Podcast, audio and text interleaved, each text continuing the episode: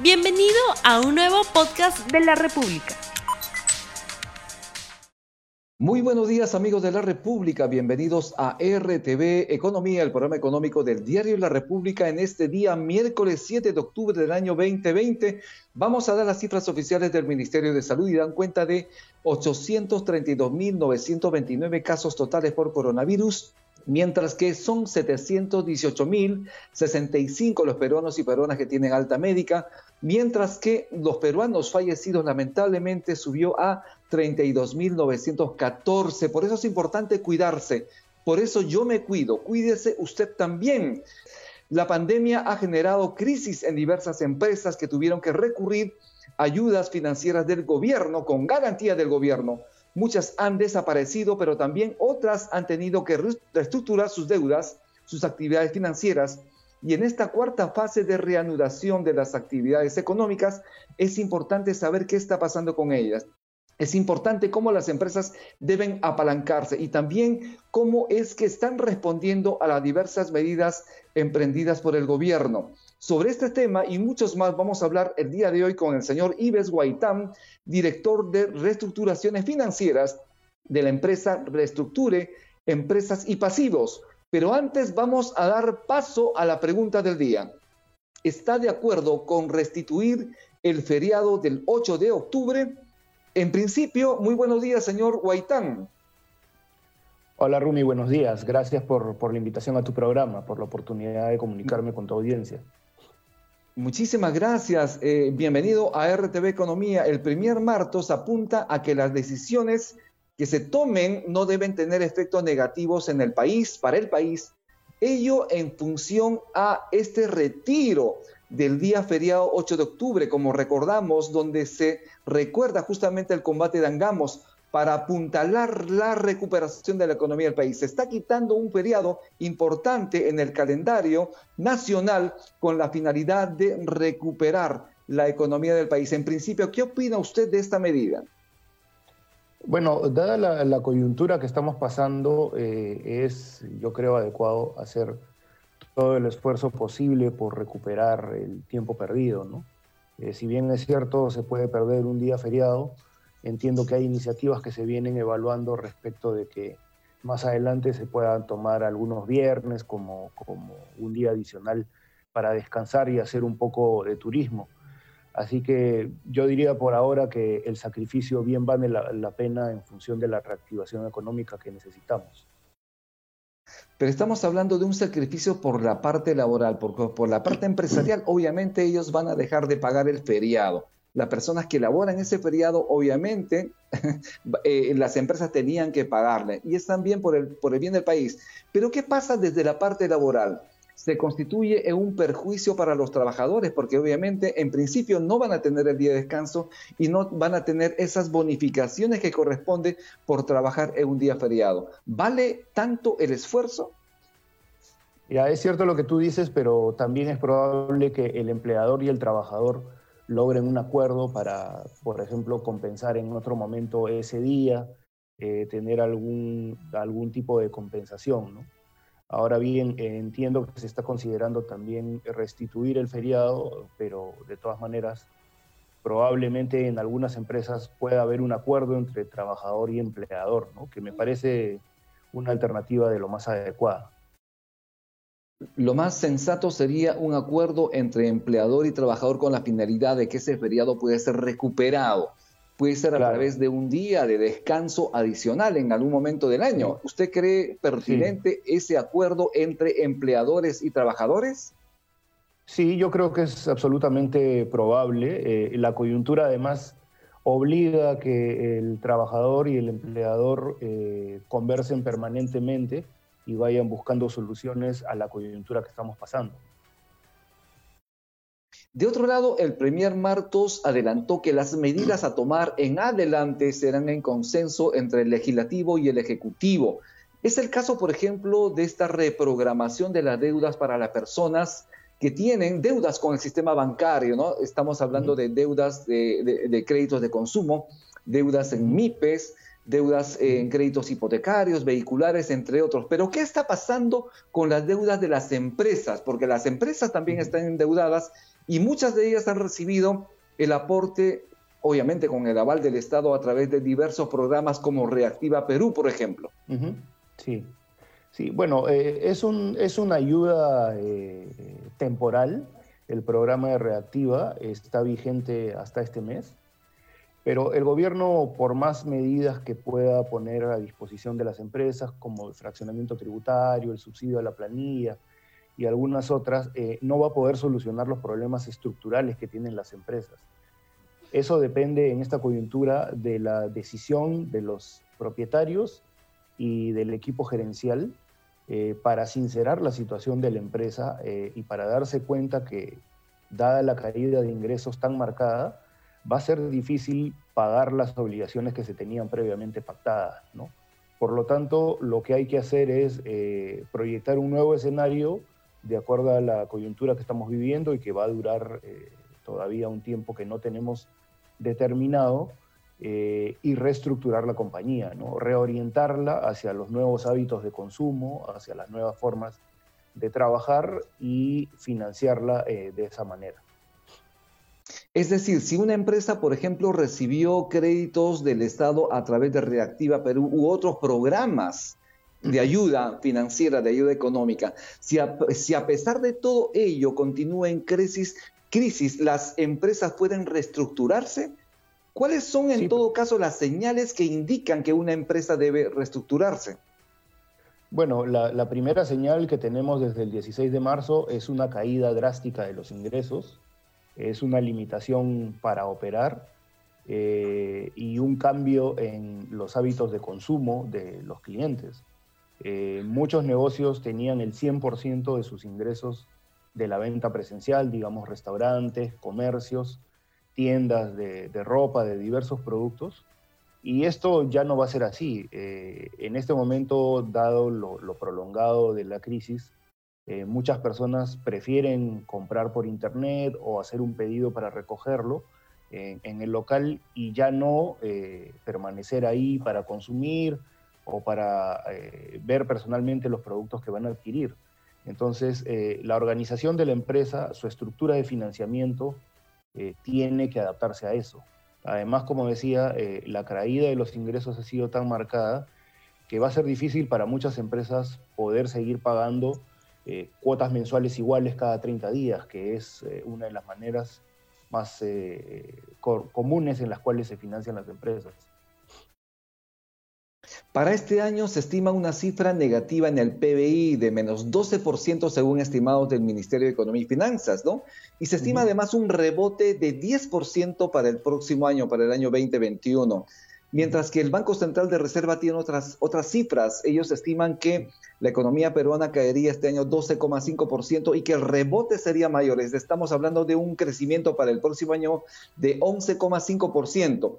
Eh, estamos en un escenario, además, donde el empleo se ha deteriorado. ¿no? Aproximadamente son 2.600.000 peruanos en Lima Metropolitana que han perdido sus empleos y esta es una situación muy difícil, muy complicada, no solo para las personas, para los trabajadores, obviamente también para la inversión y para las empresas. En esta situación hay una palabra clave, resistir. Las empresas, ¿cómo deben resistir esta gran contracción económica? Mira, lo primero que tienen que hacer es sincerar la situación, determinar realmente cuál es eh, el nivel de recursos eh, que tienen disponibles cuánto va a ser realmente lo que van a poder cobrar de sus clientes, que también están afectados por la misma crisis, y qué nivel de acceso a crédito tienen. Para eso, eh, cualquier reestructuración, cualquier cambio en, los financiamientos que tengan, debe hacerse eh, con anticipación, sin esperar a caer en una situación de morosidad que perjudica a la empresa porque hace que pierde, pierda la condición de sujeto de crédito. El segundo punto es enfocarse solamente en lo prioritario. No es el momento de ponerse a diversificar eh, las inversiones en acciones nuevas, en nuevos negocios que van a traer eh, rentabilidad dentro de algunos años.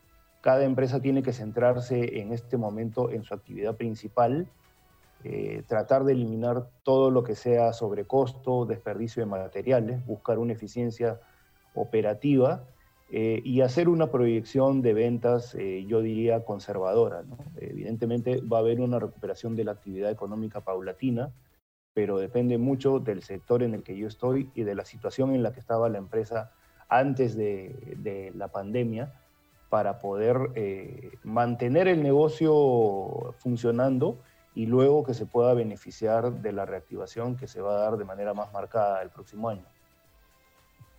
A esa palabra resistir estamos añadiéndole otra, eficiencia. Y la eficiencia tiene que ver con el buen, el adecuado uso de los recursos, el tiempo, obviamente en mano de obra, en, insumos, etcétera. Pero también hay una palabra clave en materiales. Hay una palabra clave que también se tiene que agregar, que es la eficacia, es decir, el logro de los resultados. Por lo tanto, resistir, eficiencia, eficacia, y hay una palabra y un concepto importante que se debe emplear en todo momento, que es la calidad. Por lo tanto, son empresas que deben cambiar ese chip. No solo resistir en este momento, sino también ser eficientes, eficaces y hacer las cosas con calidad. ¿Qué opina usted? Eh, totalmente de acuerdo. Añadiría también que hay que saber reconvertir a, los colaboradores. Eh, no se trata tampoco de ponerse a despedir al equipo que uno tiene, porque con ello se va el know-how del negocio y la relación con muchos clientes. Más adelante probablemente no se pueda recontratar a esas personas que si se benefician de la reactivación estarán trabajando en otra empresa.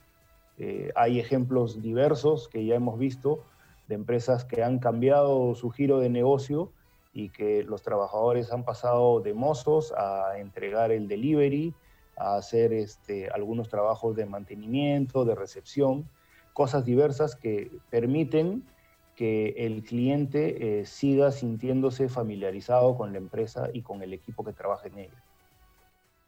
Es importante apuntalar el capital humano porque ese trabajador conoce el know-how de la empresa, conoce cómo trabaja la empresa y cuando se pierde a un trabajador de este nivel, obviamente será muy difícil recuperar, poder contratar a otra persona con estas habilidades. El asunto es cómo las empresas deben aprovechar el rebote. Se estima que el rebote de la economía será el próximo año en 10%. Entonces, las empresas, ¿cómo deben estar preparadas para dar ese gran salto el próximo año?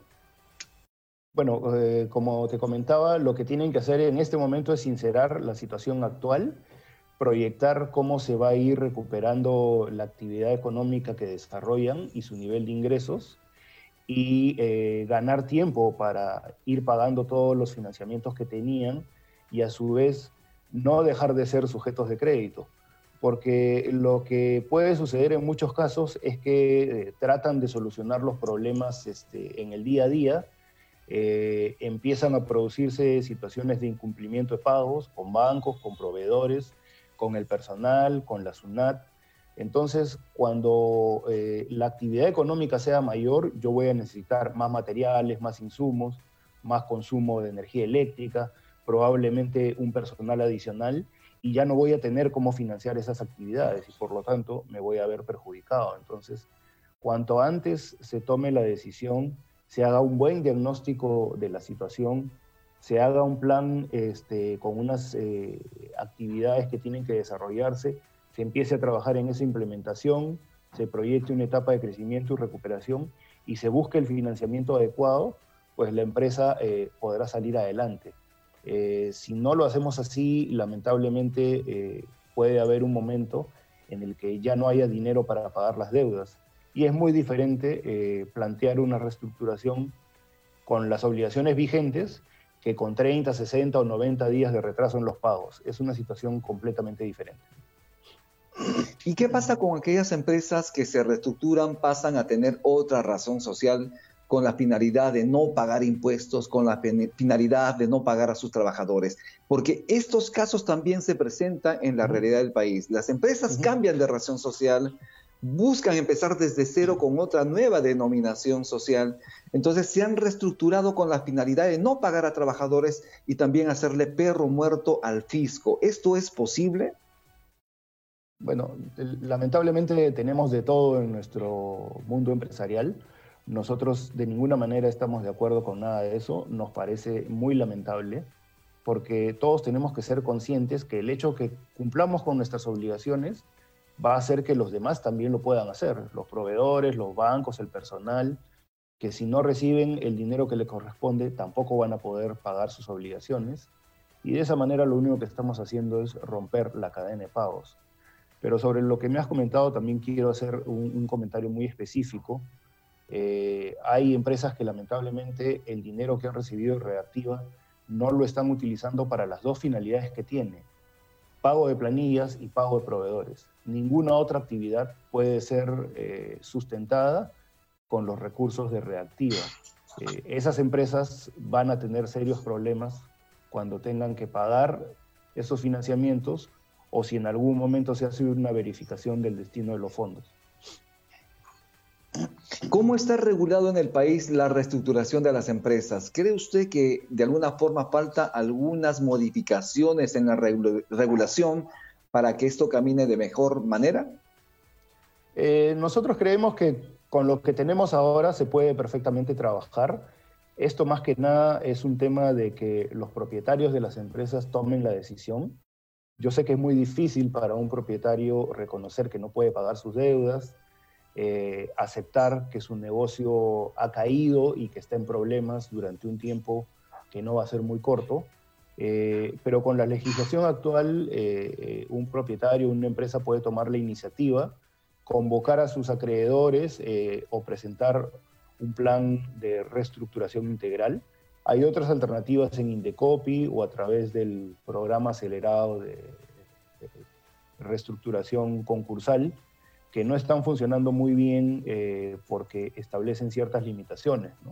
Si uno se va a este programa del PARC, eh, los acreedores financieros y los proveedores ya no le pueden cobrar a la empresa, pero por la misma razón tampoco le van a seguir prestando. Eh, y solo hay 60 días para presentar un plan de reestructuración empresarial que si no está aprobado, volvemos a la situación inicial. Esas decisiones no se pueden tomar de un momento a otro y nosotros eh, nuestro enfoque es preventivo y pensamos que tomada la decisión se puede hacer un trabajo de reestructuración muy adecuado. Esto es RTV Economía y justamente ya tenemos los resultados de la encuesta de este sondeo rápido que hemos lanzado al inicio del programa. La pregunta es, ¿está de acuerdo con restituir el feriado del 8 de octubre? Y la respuesta dice así, sí, 65%, no 35%. Reiteramos, Sí, 65%, no 35%. Señor Guaitán, ¿qué opina usted de este resultado, de estas respuestas de los eh, seguidores en la República a través de las redes sociales? Bueno, me, parece perfecto. Eh, eh, yo entiendo que esta situación del teletrabajo ha hecho que, realmente la gente necesite desconectarse también un día, ¿no? Porque tenemos, yo creo que todos o la mayoría de personas los temas domésticos de casa unidos a los temas laborales y a veces no hay precisamente unos horarios este, establecidos. Ojalá que se pueda hacer y, no hay ningún problema. Eh, de todas maneras, eh, todos tenemos que seguir trabajando y empujando eh, que la reactivación económica se materialice. Señor Guaitán, estamos ya terminando el programa. Sus palabras finales para despedirse el público y sus recomendaciones a las empresas que lo están escuchando. Bueno, eh, nuestra recomendación es tomar en cuenta que esta es una situación coyuntural que va a pasar y de la que ya estamos recuperando la actividad económica. Una crisis, por más profunda que sea, también va a ofrecer muchas oportunidades a los que sepan adaptarse y sepan tomar las decisiones en los momentos adecuados. ¿no? reestructurarse es una acción clave en este momento que no debe postergarse y nosotros estaremos muy gustosos de poder acompañarlos en ese proceso. Tenemos un correo que es contacto arroba reestructure.pe a través del cual pueden comunicarse con nosotros y los apoyaremos eh, en esa gestión. Bien, muchísimas gracias. Estuvimos con Ives Guaitán, director de reestructuraciones financieras de Reestructura Empresas y Pasivos. Y no se olviden, del 12 al 14 de octubre se dará la décima edición de Visiones 2020. Las personas primero, a través de las redes sociales de la República, y allí se va a abordar los desafíos en salud, los desafíos en seguridad, la recuperación económica, el bienestar social y los impactos de la brecha digital originados a raíz del COVID-19. Esto es RTV Economía y, y, le recordamos que el día de hoy también la República, el día de hoy a las 5 de la tarde, desarrollará el webinar Cómo ahorrar en tiempos de crisis. Será a las 5 de la tarde y de forma gratuita a través de las plataformas digitales de RTV, la televisión en tus manos. Y no se olvide usted de usar la mascarilla, la distancia social y lavarse las manos continuamente. Nos vemos el día de mañana y no se olvide usted de compartir el programa. Que Dios lo bendiga. No olvides suscribirte para que sigas escuchando más episodios de este podcast.